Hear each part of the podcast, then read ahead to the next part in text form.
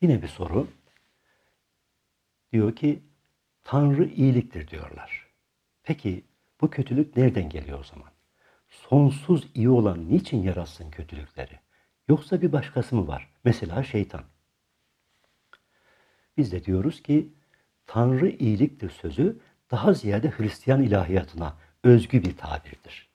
Kur'an Allah hakkında en güzel isimler O'nundur diyor. Lehül Esmaül Hüsna.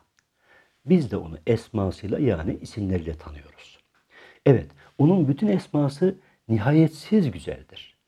Fakat hikmeti icabı çirkini de yaratıyor.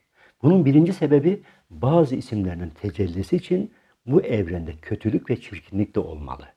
Mesela hastalık olmazsa şifa da olmaz, şafi ismi tecelli etmez.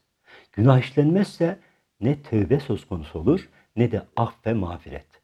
Bu sebeple Tevvab, Afü, Gafur gibi isimlerin tecellisi mümkün olmaz. Allah sadece hayrı, iyiyi, güzeli yaratsaydı, şer, kötülük, çirkinlik hiç var olamaz, insanları imtihan etmenin bir anlamı kalmazdı. İnkar etmek, harama girmek, günah işlemek mümkün olmazdı. Herkes ister istemez melek gibi olurdu.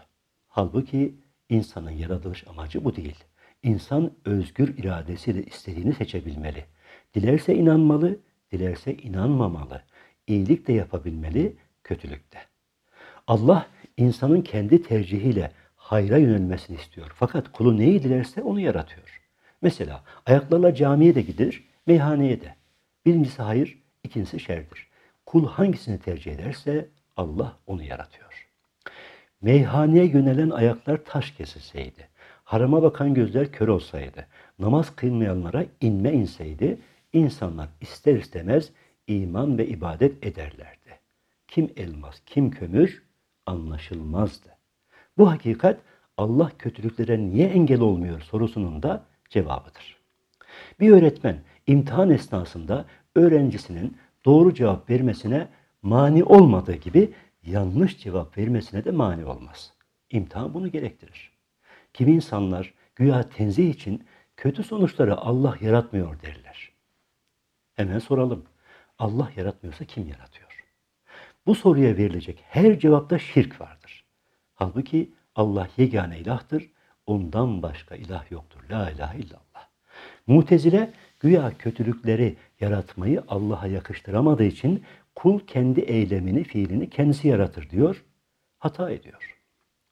Yaratıcı kudrete noksanlık yakıştırıyor. İnsan gibi aciz bir mahluka ilahlıktan pay vermiş oluyor.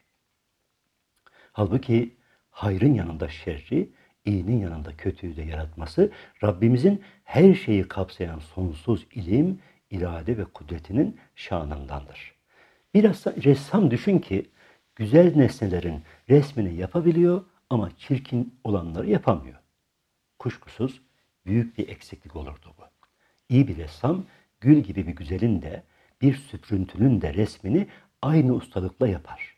Bu onun maharetine alamettir. Şunu da hep hatırla. Şerri yaratmak şer değildir. Şerri işlemek şerdir. Yani kötülükleri yaratmak değildir kötü olan. Onları işlemektir.